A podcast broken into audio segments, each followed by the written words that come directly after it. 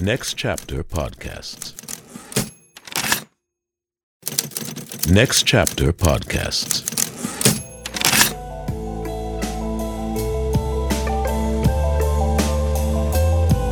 Welcome to How I Got Greenlit. I'm Alex Collegian, I'm Ryan Gibson. and we're here today with writer, director, actor Olly Blackburn.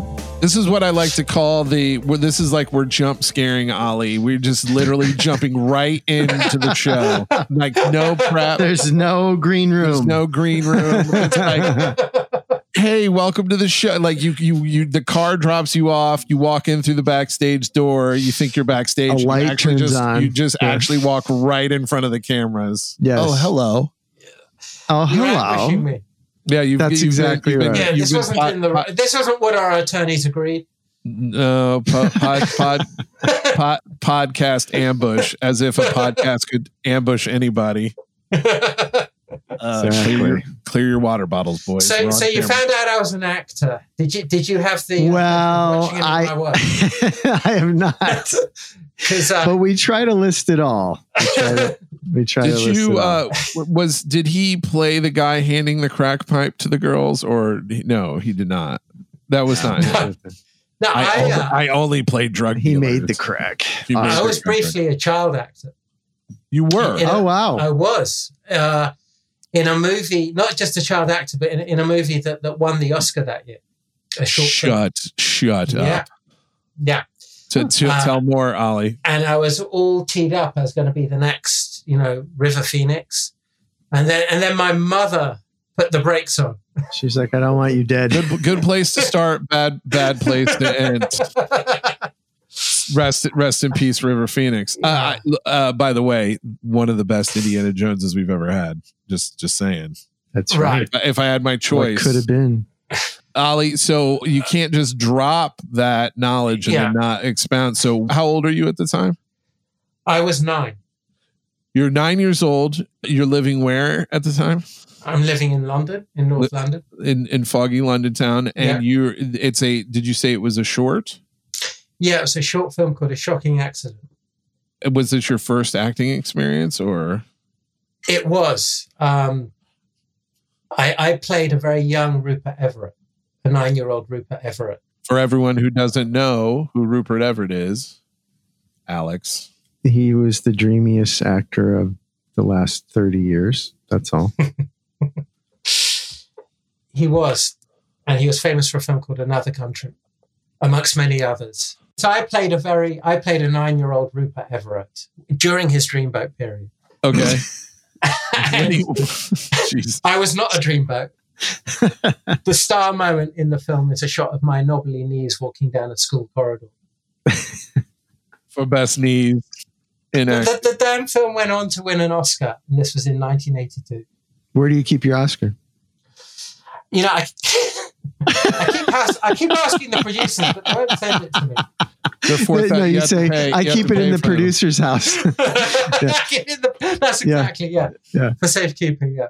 so, was that your entree to film? Like, were you on that set? Like, wow, look at what, what's going oh, on. Oh yeah, that's a here? great question.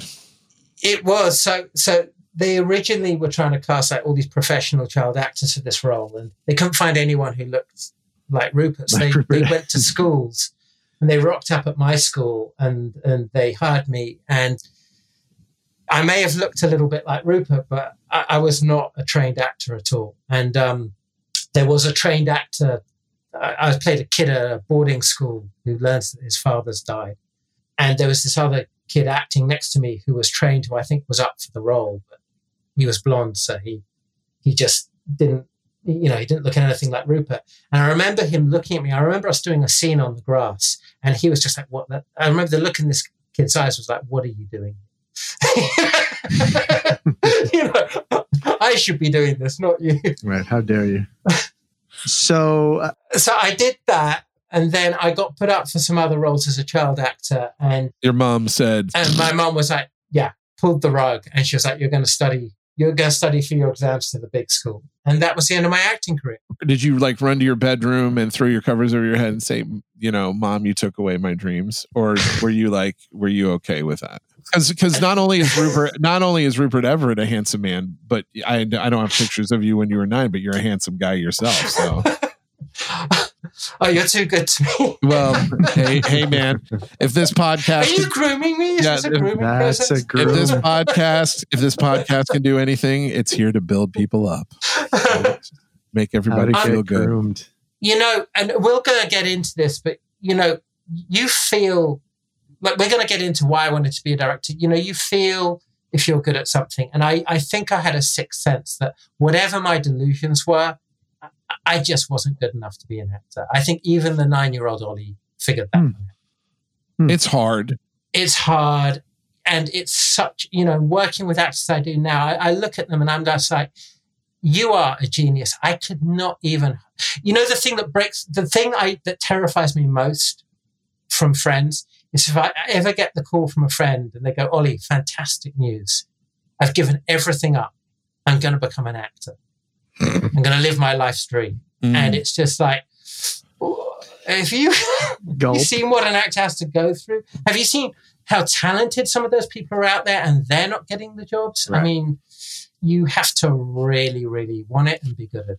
it's a suspension of disbelief and belief. It's a you Yeah. have to it's not just being look, here's the thing. Like a professional athlete in any sport, you get to a point probably in your teens, even nowadays in, in the States before this, I'm sure probably around the world now, just the way uh, child kids sports or pre-professional um, sports leagues are these days of developing young talent to go into to university or college or whatever you know you can compare yourself to other athletes and be like uh, i'm not going to make it. Yeah. and, and just I, I i wasn't given either i wasn't given enough god-given talent or i didn't train hard enough. Whatever the case may be you can see other people who are going to be the you know 0.1% that are going to make it to being a professional athlete.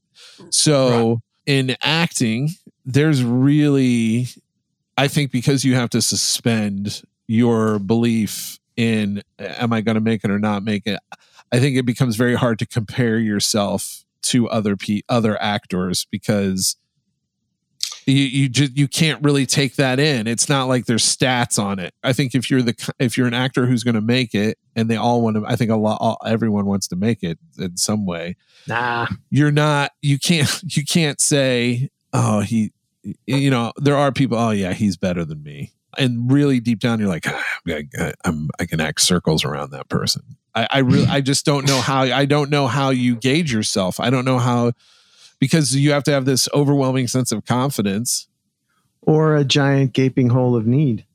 Or both. probably a combo platter. The, it's definitely the combo platter. So i don't know. I mean you if you're going to do it uh, there's actors on all levels and it's really hard to gauge if you're going to make it or not. But what you say Olly is true. Is like the people who are even really good there's not jobs being handed out all the time for that stuff.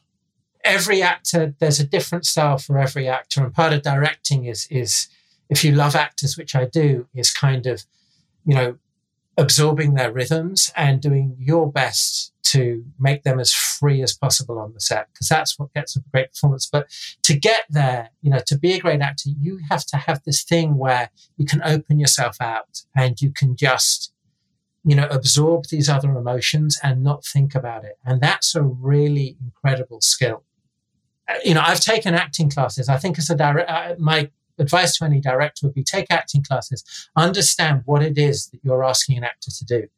Understand when you say to an actor. Be angry. Why that's such a dumb bogus thing to say. Because that's you know you've got to understand how you know there are smarter ways to get them to that place because what they're doing is they're receiving things in the air and they're and they're taking it and then they're they're creating it into a new personality. And that skill is just an incredible skill. When you have the privilege like you know a director does to see it happen on set in front of a camera it's rolling and an actor's really going out there it's just astonishing. And and i hate to say it not everyone can do that you know it's a very you know it's like not everyone can play the saxophone like miles davis or you know not everyone can be an athlete like tom brady it's just eh, and you have to sort of be honest with yourself about that I always, I always or, like to or say- not. Hold Or on, not. or or not. not. I always like to say, no one could race a car like Miles Davis. That's what I like. Not to be that guy, but Miles Davis played the trumpet. Yeah, he Oh, did. That's what it. Yeah, but I'm sure he played pretty good saxophone too. yeah. No one could drive a car like Stevie Wonder. He could race the wheels off of a car. I tell you.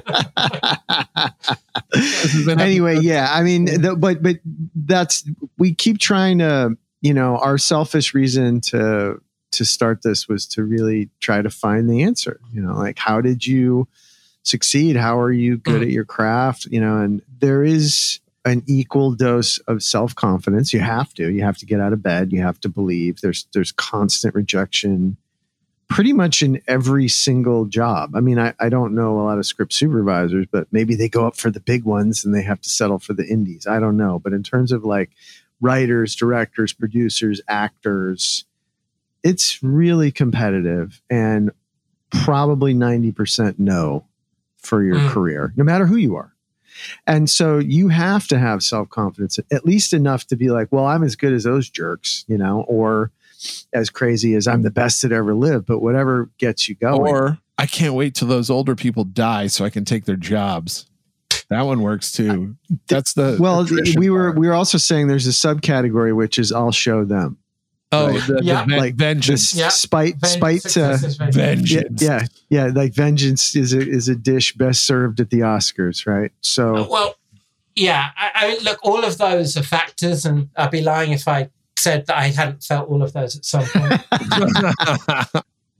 but I, I think if you if you really want to do it, but more importantly, if you really want to be great at it, and to be great at it, whether you're an actor or you're a director or you're a trumpet player, you just need to have that passion to believe that this is what you're doing.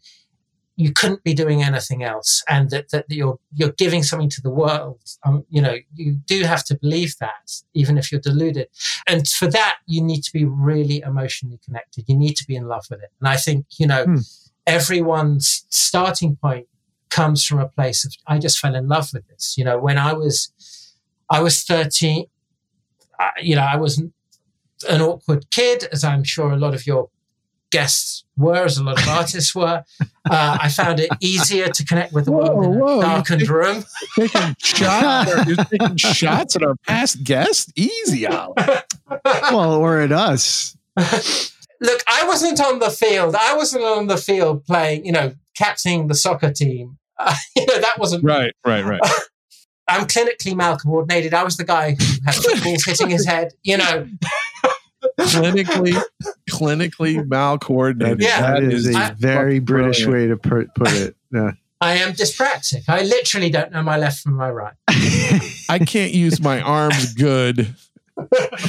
Me can't kick. Um, so that meant that you know, my safe space was uh, was watching movies, and um, and they made me feel really incredible. You know, watching a spaghetti for a few dollars more for the first time blew my mind when I was you know twelve years old, and I loved it, and it made me.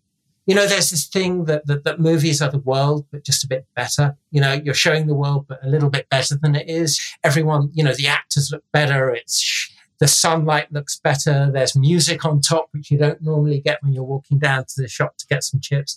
And it was that thing of like seeing the world a bit better, but also that, that kind of fusion of pure emotion and art and sexiness and incredible acting and storytelling just made me think I'd much rather stay here in this room watching this than go outside and have a football kick. Yeah. So yeah, I think that that to further to what you're saying, I, I do believe that people come here. I think it was Mel Brooks, and he said uh, it it was a nice feeling when I started working and collaborating with people and seeing we're all lost like malcontents and we found we all came here for the same reason and we're finding each other and this is our community is, is Right. this that we all left that other Right. place searching for the answer and maybe this is what we found was our our weird you know island of misfit toys that all like gravitate to this business I will say some of the le- some of the emails and stuff that I've gotten about this show and we've touched on this before. and never shared with me. never shared. it's all mine. It's all mine. It's all It's in all the keep me afloat. archive. Hey Got some man, time to work things out, guys. it's, hey man, it's a hey, I think hey, there's hey, a dialogue that maybe needs to happen here. Hey, hey, hey, hey, we were just Fan covering how- letters? How, rough. How are they from lady prisons? how What, rough. what did you get? we were all talking about how rough this business is. So Yeah. get, get your own ego boost there, collegian. Um, anyway, they the people say that uh, we've touched on several times. We're touching on it here again. Is that when you make a film or when you're in this business, you, you make these new families. You make new families every time, every movie. And and Alex, you actually someone actually quoted you to me, which was every time you start a movie or every time you start a new project, it's like you get it's like going away to camp and you end up with family like new family yeah, members for the rest of your life showmances and show like, yeah the yeah. whole the whole deal it's it's a hundred percent true and people who listen to the show who work making movies and television they they that's something that rings true to them that there is this time where you some people you like some people you don't like and then some people you have your friends for life and their family and and that you know it's kind of like your regular family. Some part family members you don't like some you do. Anyway. It is it's very intense. You know you're you're doing this sequence of shows and you're you're and uh, you're connecting with people very extreme ways you have to achieve things. Often as a director i often say often your job is is getting people to do things they don't want to do but they'll be happy that you got them to do it afterwards you know and that creates really intense relationships. But then the and then those relationships end and then the show ends and it's like it's like having the end of school every six months. I don't know if you remember that feeling when school ended for the year and there were a bunch of people you realized you weren't going to see again and it was like really sad and depressing.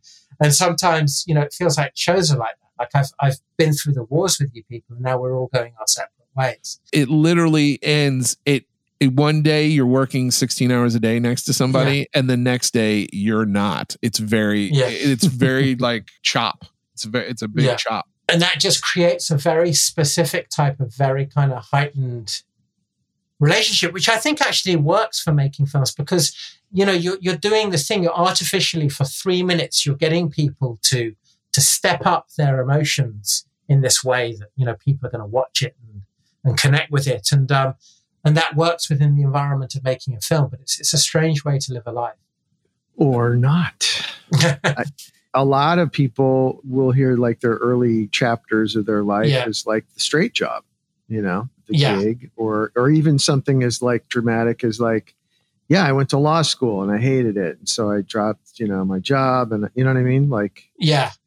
it Yeah. just it's it's a calling. It's not so much a lifestyle it's it's a calling you know? It's a it's like you know at a certain point you can't really do anything else. So you just got to figure Right. out how to make it work Right. I think you've got to love it. And because only if you love it will you be able to endure, you know, only if it's that Endure. calling that goes to your heart will you be able to endure what comes, you know. And that kind of brings us to my, let's get on to my greenlit experience because that was my first feature, which was a film called Donkey Punch. But that came right at probably one of the lowest po- points in my life where I was probably closest to giving all of this up. um, when you hear stories of people common thread. common thread right i was just watching um i don't know if you guys are well i know ryan is he has a visual effects background but i was watching the ilm industrial light and magic doc on disney plus which is great Yeah. if you're a nerd. Like it really goes deep into like here's the model that we stole the parts from to make that you know like that level of detail. And one of the main guys the like i want to say like phil tippett like yeah i think it was phil tippett one of the huge like captains of that made that whole team work. And he was like yeah you know i was kind of bumbling around. I'd made a film myself but i didn't have enough money to finish it. And so i was just gonna like go back to school or whatever. And this guy called and he's like meet me in van nuys. We're starting this show and it's called star wars whatever. I mean just he had lost all hope like fuck it. Yeah. i'm not i'm not worthy yeah john john uh, th- there's uh i think if uh, that doc is fascinating uh, by the way vice did one that's not approved that's actually really good too Ooh, yeah. i will say this it is funny You mean where they mention Marcia Lucas and it's not just this like she is hole in interviewed history? and she's interviewed very heavily in it she was Lucas's wife. Yeah. And some say she rescued the film in the editing and won Yeah. the Oscar for it. She was an editor and made sense of like a big fat mess of the film. what I love about you know just the le- the lesson from that film that I love is that it's a film that everyone said was never going to work. Right. And you know, part of one of the frustrations of working in this industry is the amount of people you go in with, you've got this genius idea or whatever, and they're like, it's not going to work. And you're like, no, no, no, you don't get it. You don't get it. Wait, You- wait, You fools. hear me out. Yeah. But you know, Star Wars is that film. Everyone said it wasn't going to work. Had great reasons why it wasn't going to work. If you saw the first test screenings of it, it by all accounts sounds like it was just a dreadful sub B movie thing. And then it became the most successful film in history, and George Lucas was freaking right. And he may have been saved by a bunch of people along the way, but no one can take away the fact that core concept, he did it, he persisted with it, and this thing everyone said was never going to work and broke all the rules is now the thing everyone's saying you've got to do that because it, you know, Yeah, that's the new industry standard. Yeah. yeah. No, no, no. Don't. I mean, don't misunderstand. I'm a huge fan, and I, I, we just we we enjoy some good showbiz gossip here. And one of the things that they don't talk about is, you know, they got this huge divorce, so he just never mentioned her again. You know, He, he's really Yeah. He, he's truthfully though, you know, I think when they tell the story, it makes it sound like he's spiteful or whatever, and I'm sure he is. It really sounds like he is, but she truly broke his heart. Like he, Mm. like I, I hate to say it, whether she meant to or not. I think he thinks she cheated on him. Whatever. I, we don't need to get into the. oh, I don't even know. Oh that. Yeah, there was know- a I know guy who worked at the side. house. Uh oh. Likes, likes. Um, anyway, she he he was truly, in fact, in that series of documentaries by Vice, there's a part where they're interviewing the so his line producer and the guy who first came on, who really almost just fucked everything up. They brought in a new guy at the end of Star Wars and then in Empire, and then he subsequently did Jedi too. But he said in the inter- in an interview, he basically said he still thinks to this day he thought until of course he got Lucas got remarried. He thought that he was waiting for her to come back, and that, yeah. Oh, wow. yeah, I think she just really broke his heart, like just really destroyed him. And and and there's no mention of her uh, from him ever. Mm. It's it's Yeah. it is that it's that really bad. It's really bad. Well, and she you know. cried. She actually in the interview at the very end of the last episode, she actually cries. She's like, "He's going to die. I or he are going to die, and we will never have reconciliation over this." And I know that, and it, and it kills me. That's so sad. Yeah, it's really fucking. It's really sad. And and to Vice's credit, as polished and as awesome as the Disney one is, and it is an excellent show. I highly recommend it.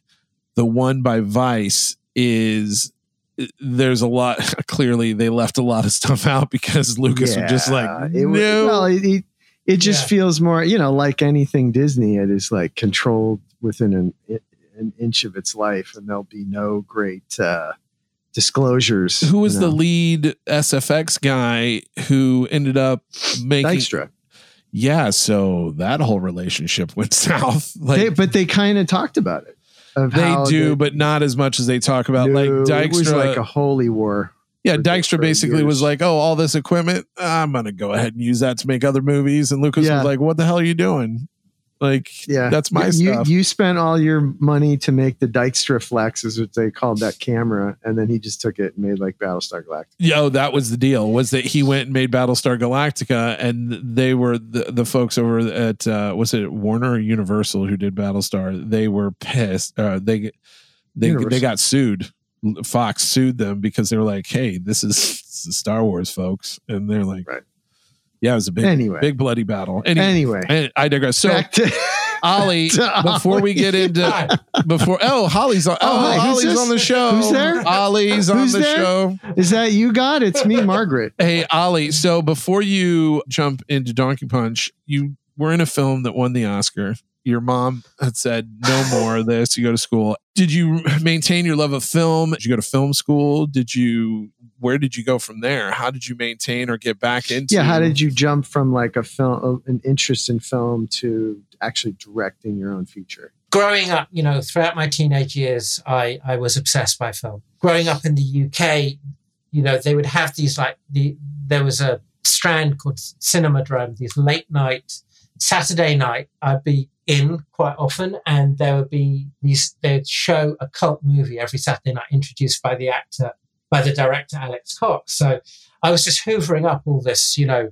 Sam Fuller movies and uh, you know. Um, the Terminator and Polanski and all this super, super cool stuff. And again, it was just, it was like real life, but even better. And it made you think and it made you dream. And then I was a pretty academic kid. I, I was at my school, I was a, a scholarship student. History was my subject, and I went to university and I was going to become a historian. I still to this day adore, adore history. I was really serious about it. I was about to do a PhD in history, but I loved film. I made short films, you know, like so many of us, you know, these little homemade home movies at that time on, on VHS and on Super 8. And I applied to a bunch of film schools. And I also applied for a, a thing called a Fulbright Scholarship, which is like the British version of a Rhodes Scholarship, which I got. And that actually, I got a call saying, Do you want to go to NYU Film School and study film, uh, the MFA program there with the Fulbright? So I dropped the PhD and I went over to NYU and I studied film at the Tisch School, which was um, was mind blowing because all my favorite filmmakers, Spike Lee, Scorsese, Woody Allen, Oliver Stone, all those people, they'd all gone to that school. And it was kind of like entering this sort of nirvana, you know? And it was really, really interesting. And it was kind of an early lesson in filmmaking because when I got there, they sat us all down in the uh, in the room, and they gave us the kind of Top Gun speech. Thousands of students apply, You're the hundred who made it through, and all that kind of stuff. You know, you're the best of the best stuff. And at the end of the first semester, I think five students dropped out. They just couldn't take it. They found it too hard, too punishing. And I'll never forget one of our teachers at the time going, uh, one of the students was complaining, going, I'm so tired all the time. And the teacher was like, if you want to sleep, don't make film. Right. A hundred. Right? there couldn't be a truer statement there. And it was like, you know, if you want to do this, it isn't going to be easy. So you have to really want to do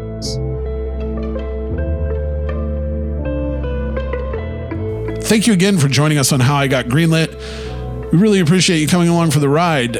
But before we go any further, I'd like to get a little serious with you all for a second. I know you've got plenty on your plate to think about these days, but something that affects all of us is the fact that Mother Nature is taking a beating these days. Wildfires, water shortages, and just plain weird weather are an unfortunate fact of life these days. The truth is, it's only going to get worse over the next few decades. So, you might ask yourself, what can we do? One thing we do is get educated. Next Chapter Podcast and the CLEO Institute have teamed up on a podcast called House on Fire, co hosted by Katrina Irwin, a 24 year old climate activist, and Caroline Lewis, the founder of the CLEO Institute. House on Fire is a youth centered podcast that takes its name from Greta Thunberg's famous speech. It's youth focused because, let's face it, us adults are leaving a pretty huge mess to clean up for the next generation. Each episode invites scientists, activists, artists, and more to have important conversations about this complex crisis. And the topics they cover could help you make decisions about how you might want to vote or spend your hard earned money in the ways that leave behind a better world for those to come. So listen to House on Fire wherever you get your pods to stay informed and involved, or go to thecleoinstitute.org to learn more. Now, let's get back to how I got greenlit. Were you in at university in England before you came over to Tisch? Yeah. Yeah, I did my undergraduate there. Had you been to the States before? I've been to the States, yeah. My my my mum actually was was born in America.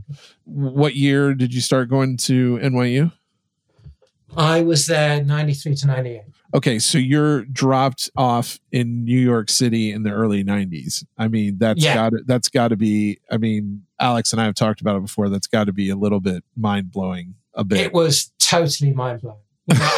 It was fucking. Uh, it was that period where New York was still like old school New York. Alphabet City was still Alphabet City. You know, it wasn't you know luxury condos and um, going to parties like Allen Ginsberg.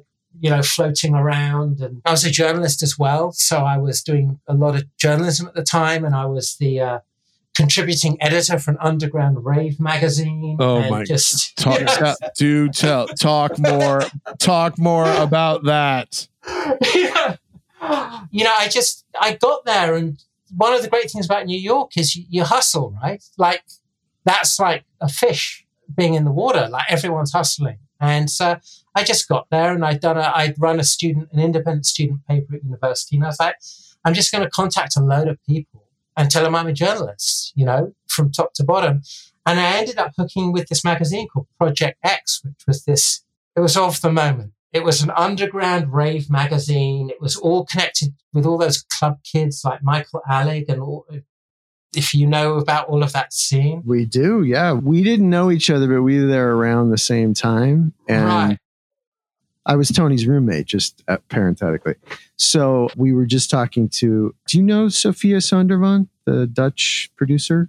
no, no, So she also she was she was undergrad. She was like a freshman when when Yeah. I was a junior undergrad, and you were ahead of us. You were grad. So she made Party Monster, right? And so we were talking about Michael Alig. I I actually met Michael Alig because we were Tony and me had friends that were like club kid, like genuine club kids. You know, like on the list and like pseudo DJs and whatever. And we would go, yeah, we'd go to the tunnel and like Yeah. Limelight and the Yeah. building Sound and, you know, yeah, Club USA, blah, blah, blah. Yeah, all of that shit. And it was like a time and place. And kind of Michael Alig's death was like the death of, for me at least, it was sort of the death of that scene.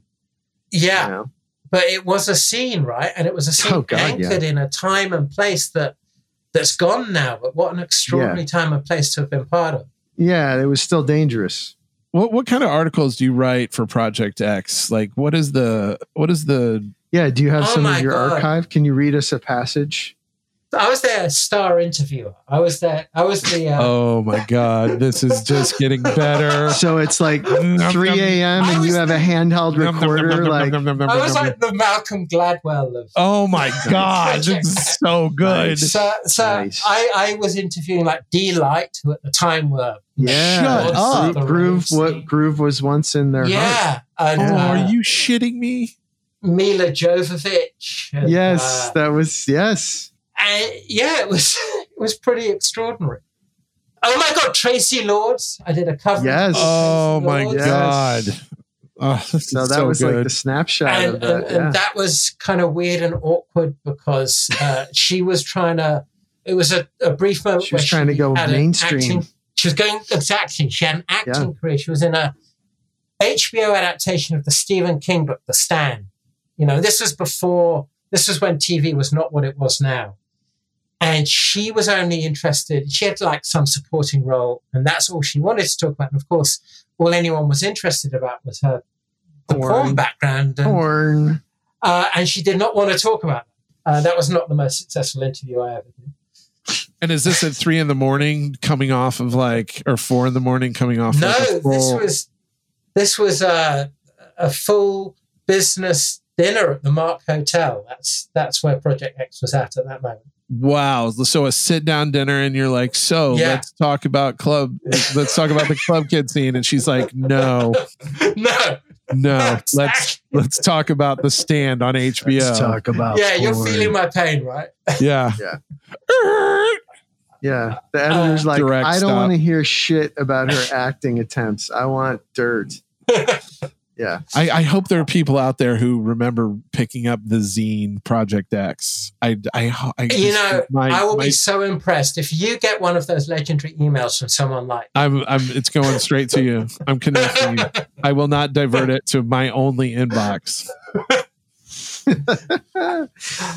but that's a lost a, another another relic of that Gone. that time. It's Dust. Like Yeah. those, the you know like the you know interview magazine and like Time Out and just Yeah. all those like, Every- Yeah, I, I, I downtown- wrote for Interview Magazine as well. I had a few pieces in there.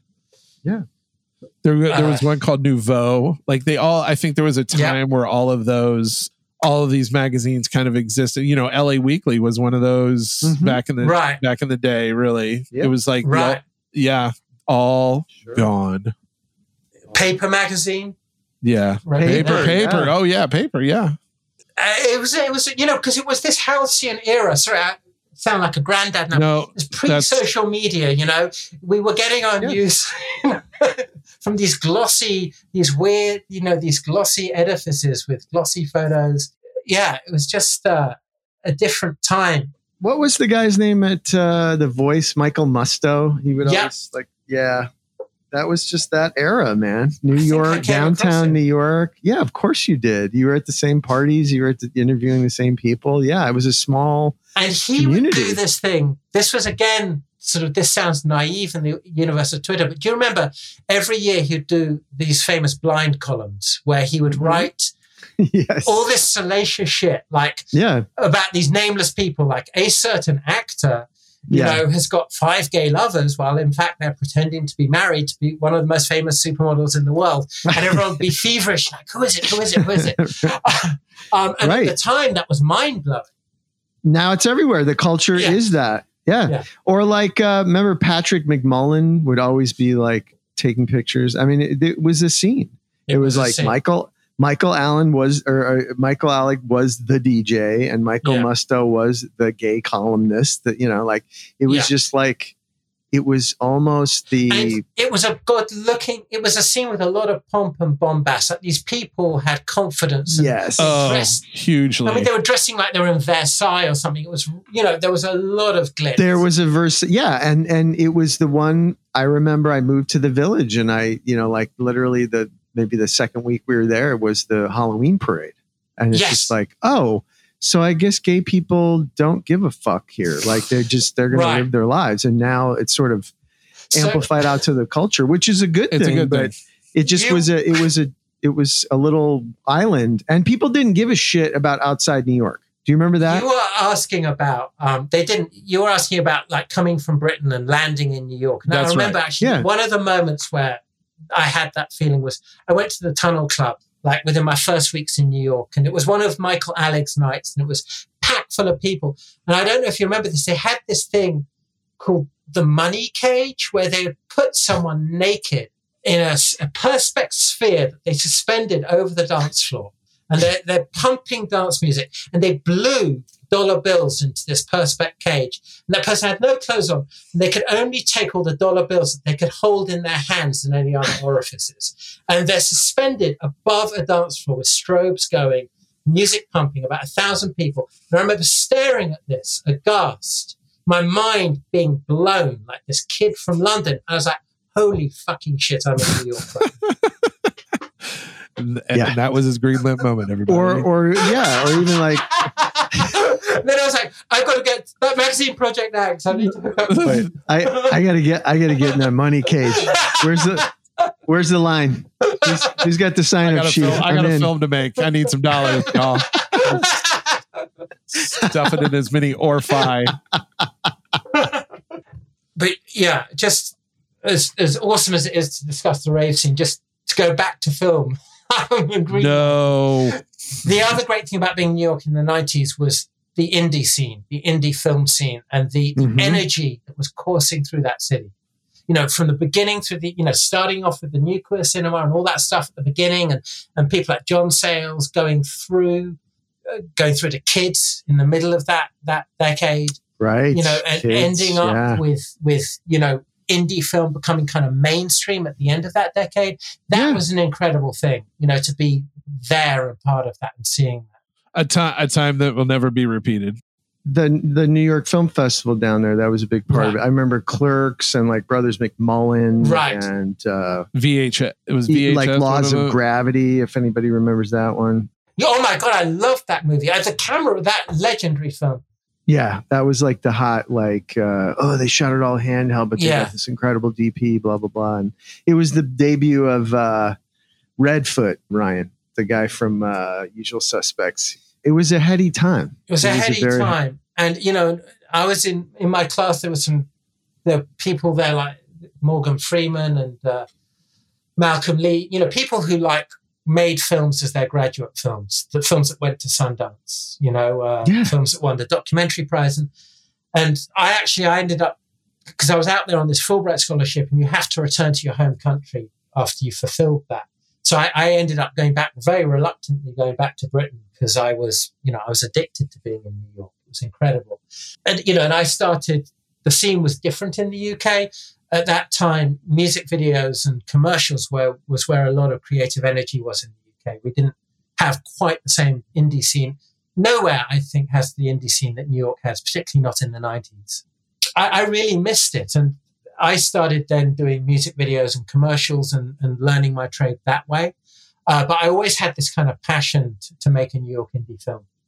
But by the way, like you have artists like George Michael that made these huge, like operatic music videos, just amazing. You know, because when I first got to LA, I worked in a lot of music videos and just it was still the time where guys, you know, artists or record companies, whatever, were spending millions of dollars on music videos because it was a way to get your music out there. It was another Yeah. channel of distribution. It was Mhm. building an audience. and that was a gig. I mean, Oh. some huge production Oh, companies my popped up, and like gig. it was R- a whole RSA infrastructure. RSA right? made music Yeah, videos. RSA, yeah, man. Fincher, all those guys came out of that. Exactly, hundred percent. scene. and and it was great because some of the music, I mean, there were pieces of art in themselves. Madonna, Yeah, huge music. they went videos. from like very rough, kind of primitive, like almost innocent, goofy home movies to just like Yeah. feature cinema. film, like really Yeah, yeah. big pieces. Yeah. And pushing the boundary, like technologically, you know, Oh, absolutely. some of those Fincher videos and Aphex Twin videos, you know, they then informed sci-fi films and Yeah. horror films, you know, that technology because a studio wouldn't let you do that. You know, it was too weird and too crazy. But, you know, a music video would, and there was enough money to do it properly. Uh, you know, my first music video was a guy, it was for this band Gomez. It was a guy upside Oh, down. I love performing. Gomez. Yeah.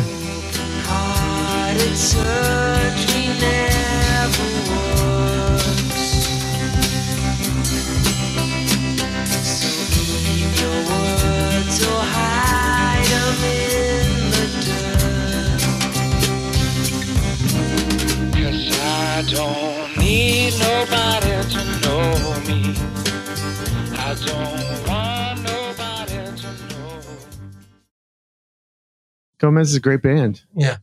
Uh, how did and how did you deal with the blood flow issues of hanging? It was tough. down? I remember we, we, we hired a professional, a circus trained acrobat Yeah. uh, who was amazing. But uh, you know, there was a moment he was hung upside. you know, we did it old school. We didn't do it green. We had one green screen shot that blew half our budget. The rest of it was a guy hanging from a mobile swing set. We tra- traveled around West London. And I remember at one point I was like in deep conversation with my DP and my producer about something, and this guy was hanging upside down for like three minutes. And he was like, "Get a fucking move on! My head's about to explode." Wow. yeah, but that's the thing. If anyone learns anything from my Greenlit episode, it's do not hang on someone upside down for more than one minute. Exactly. You might kill them. I want to. Yeah. Uh, now I want to. See, I want to see this music video from Gomez now. so you're you're in that world and but you're always focused on features like you're always like i'm gonna be Yeah, spike lee i'm gonna be martin scorsese writer Yeah. director okay Yeah. so was this funded independently did you did you raise money yourself is it you know like friends and family was it a, a company Wait, wait, wait. Are we talking? Are we talking about Donkey Punch So- at this point? donkey punch Oh, yeah. yeah, yeah, so yeah. so so I wa- I was doing music videos and commercials with with a big a big company in London that was called uh, Godman doesn't exist anymore, and th- they did actually those mu- George Michael videos. They did those amongst many others, and it was incredible. But like you've identified, you know, you've got that thing. You've you going back to the start of our conversation, that burning urge. You know, that Scorsese film that blew, blew your mind. I want to be able to do that. So I did a thing which uh, which I would warn people about doing. At a certain point, a producer said to me, "Hey, you know, you've always wanted to do films. Come and write a script for me," which I did, and and I was moderately successful writing scripts. As in, you know, I, I got a bunch of repeat business and I got paid, but never sort of crossing through to that sort of that, you know, that mega level. But I spent like three or four years writing things that didn't get produced. Some of them did right at the end of my writing experience. At the same time, I'd stopped doing music videos and commercials and and I just warn people about in this business, it's really important to be engaged, always be engaged with people. And one of the great things about directing, or not even directing, ADing, running, assistant directing on a set, is you're engaged with people and you're making connections. And if you, you know, and if you're a decent person and you're and you're cool, you'll make some really, really good connections that, that are going to pay off. And and do not cut yourself off from that. And, and, and writing, as, as we know, can be a very solitary process. You can get very cut off. And I found after like three or four years, I woke up and I was like, Jesus, you know, I want to, I want to shoot something. And I've sort of entered this bubble. I need to get back out of the bubble. And, um, and, and I found getting out of the bubble, you know, I, I went back to a bunch of, you know, music video and commercials places. And they're like, look, dude, you know, you haven't worked for too long. We can't help you here. And it was quite bracing. And that was the moment I was alluding to earlier where I was like, maybe I've run myself into a dead end here. Maybe I need to look at a different profession. Maybe I need to go back to being a, a journalist, you know, pick up that his, Mhm. you know, career as a historian, become an academic historian. And it was at that point that um, I, I had a very good friend uh, who'd been on holiday in the south of France over New Year when the south of France is absolutely dead. It's cold, no one's there. He's in the marina there and he noticed all these luxury yachts in the marina being tended by these really young kids, no owners. All the owners have gone off to the Caribbean and other places for their holidays. And you've got these kids who are in sole command of, you know, sort of $50 million yachts. And he was like, Do you think there's a story here? And I was like, I think there's a story here. And he was like, What story do you think that is? And I was like, Well, it's got to be a thriller, right? I mean, you've got to get a bunch of people onto a yacht and get them out into the middle of nowhere. And that's a thriller. You know, it's like being on some incredible drug. We just, within a matter of hours, we put a story together. And it so happened, my agent was like, you know, I don't know what to suggest to you, Olly. Uh, go and meet this guy. He's with a company called Warp. They've just started up a new wing to make low budget horror films. Go and meet him and uh, see what you can do. And I went in and it was a producer called Robin Gutch. And he was like, we're just beginning a thing. We're making films for under a million pounds. They've got to be tight. We're Warp. We're edgy. Warp, you know, they're a music label. They do Aphex Twin, broadcast and, and Flying Lotus and people like that. They've got a really cool, edgy persona. They'd made a film uh, called Dead Man's Shoes, which was a kind of a gritty retelling of the, the sort of vengeance genre. And I just pitched him this idea out of the blue. And he was like, that's exactly the sort of film we want to be making. How soon can you get me a script? I said, we can get you the script in a week. And I went back to Dave and I was like, right, get our fucking skates on. We're going to write a script in a week. and, uh, and then we were shooting a film in nine months time. Nice. Doesn't always happen that way, kids. No, but you know, the, I guess part of the lesson is it took four years of, you know, kicking your heels and skidding your tires to get to that point. Right. Yeah, and uh, that's another classic lesson that we're learning, which is preparation plus opportunity. Right. Yeah. Like you, you were ready for that person to be like, that's exactly what we want, but we need it right this second. Not like, oh, good, give me six months. Like it's gone. No, you need to Right. exactly one of the going back to the NY the New York thing. One of the big lessons I'll never forget this. I learned in in New York that speaks to that is you know I was trying to you know I was working as a journalist. I was trying to get gigs. I really wanted a gig at Details magazine. That was like the hot magazine at the time. and through various people, I got an in to the deputy editor there. You know, I called this guy again and again and again, leaving messages. Hey, you know, I'm a features writer. I want to write to you. And then suddenly, out of the blue, I was at home one day and I got a call from this fucking guy out of the blue. And he's like, okay, I hear you want to speak to me. Pitch me three ideas. And I froze. I choked. and I came up, I ummed and I ahed. I came up with one lame idea. He was like, okay, I'll call you back. I never heard from him again. And the lesson I learned is you get one shot at this. Yeah. If you, you and you don't know when the shot's going to happen, it Yes. could happen out of the blue. It's not good enough to say I wasn't prepared. And and I guess that was one of the reasons why I responded like I did with Warp. It's just like, just even if you're bullshitting, front it, just fucking nail the deal because you know you're not going to get it again. Right. Okay, so take us through it. But because by the way, everything I've ever heard or read is do not shoot on water. Especially And Olly, have you you've done that twice, right?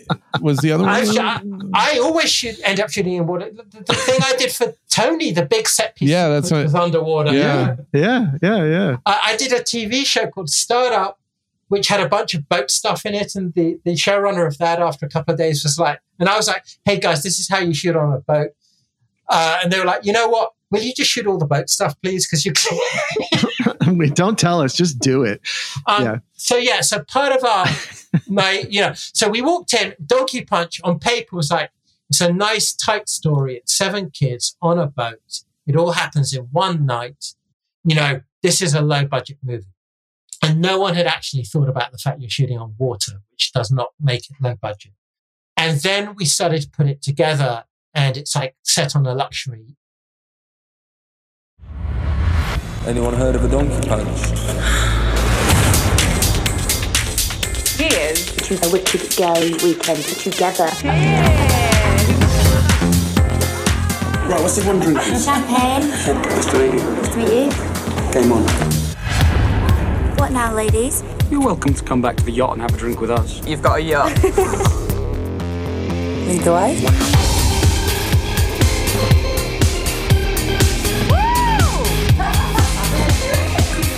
This is what it's all about. This guy's incredible. Anyone heard of a donkey punch? Tell us. It's proper hardcore. I am hardcore.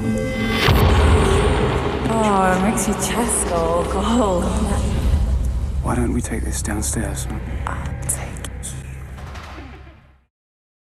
So the story of Donkey Punch is these British girls, they go down to Mallorca in Spain, which is where a lot of Brits go to party.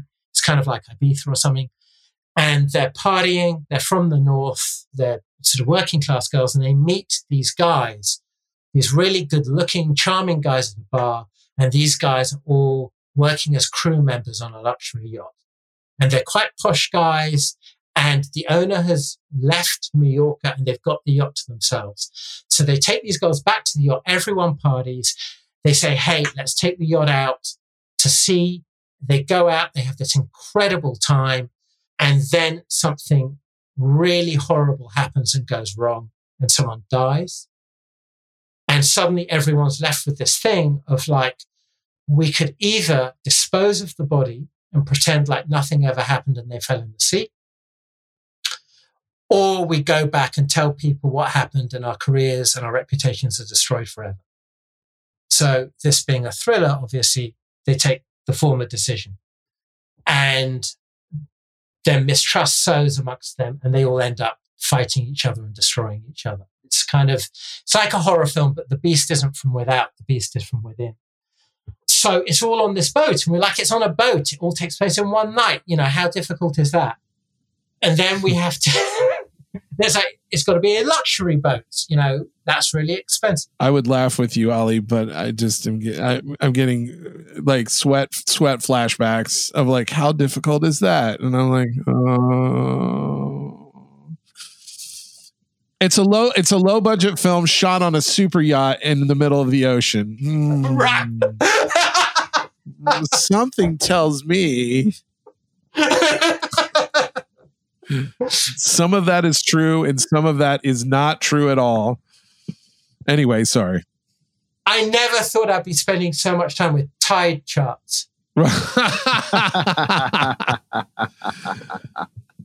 For those of you playing at home, that's how the tide works. If in case you don't I, know, I, I play with Tide Pods. yeah, but Mm, similar. mm, tasty.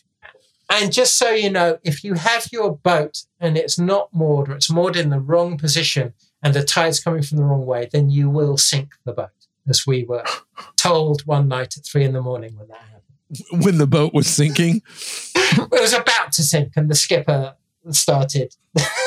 oh my god! you know, the other interesting thing about boats that people who haven't filmed will be sort of shocked by is that as soon as you remove the boat from the shore, even if it's only five feet from the shore, everything takes three times longer. Yeah. If you can't step on and off that boat, Mhm. ev- communication, people having to do a bathroom break, people having to transfer equipment on the boat, everything takes three times longer. Yeah. So this Uh, is this was your first film. This is my first film. So You were like, I'm gonna do. I'm gonna do it. I'm gonna do something easy. I'm gonna just um, one location, yeah, and then there's, well, it gets kind of 3D chess like because there's the boat, which is you've just been saying isn't easy. Then on top of that, it's called Donkey Punch, which is a a violent sex act, which and if the film says anything, it says this. It's one of these things where people goof around and they get drunk and they come up with more and more obscene, you know, strawberry shortcakes and things like that. But no one does it. You know, it's like a you know, it's like a drinking thing. You you do it in order to shock and amuse people. right. And in our film, someone actually does it. And if there's any lesson in the film, it's do not fucking do this. I was like, is this a clever title? Is this a clever title, or does this actually happen in the movie? Because I was like. it actually happens. And the centerpiece of the film is these kids all they all have sex and this thing. There's all this sort of what now we would call toxic masculinity is bound up in the relationships between these boys and the girls. And one of the boys tries this thing during sex because he's being egged on by this other boy who's bullying him, and it goes horribly wrong. That is you know, a very controversial thing to shoot. So on top of the fact that we were shooting on the boat, we were also shooting a very explicit sex scene in which this very dark thing happens. This was in the days before intimacy coordinators and all of that stuff. yes, hmm. So we had this kind of, in all sense of the word, this sort of very hot script that, that a lot of people were talking about. Some people thought it was great. Other people were quite shocked by it. And we shot the film in South Africa. And when we got to Cape Town, the Cape Town Film Board actually convened a meeting with our producers in South Africa to discuss whether they should be making this film or not. wow. So, Now, apartheid, that's fine. But guys, there's limits.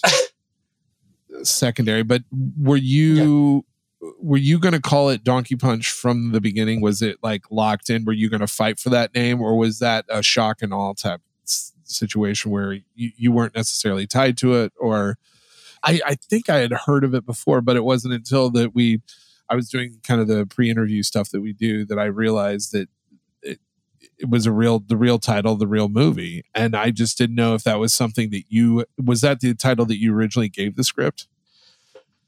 That's a really great question. It, it was the title you- we gave the script. You had to know the just such- controversy. You had to know what was even then. You had to know. So after we had shot the film, when we were editing, I actually wanted to change the title for, for exactly that reason.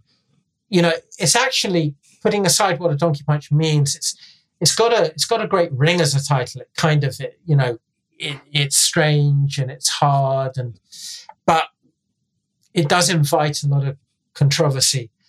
Uh, Now we had a lot of very big discussions me, the producers, my co-writer, and the decision ultimately came to keep the title.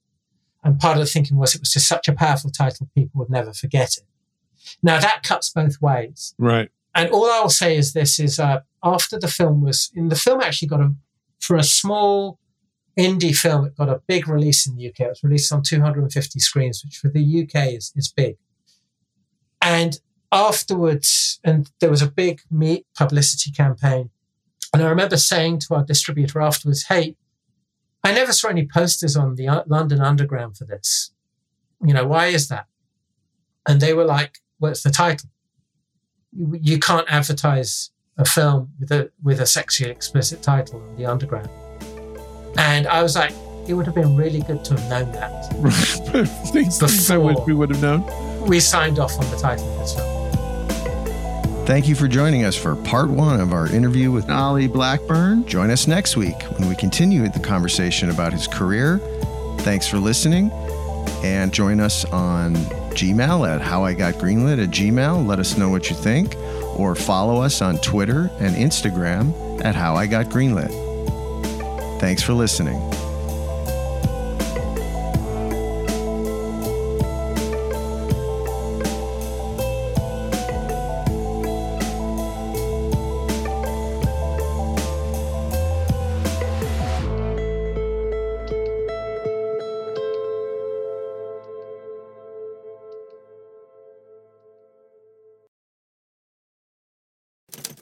Next Chapter Podcasts.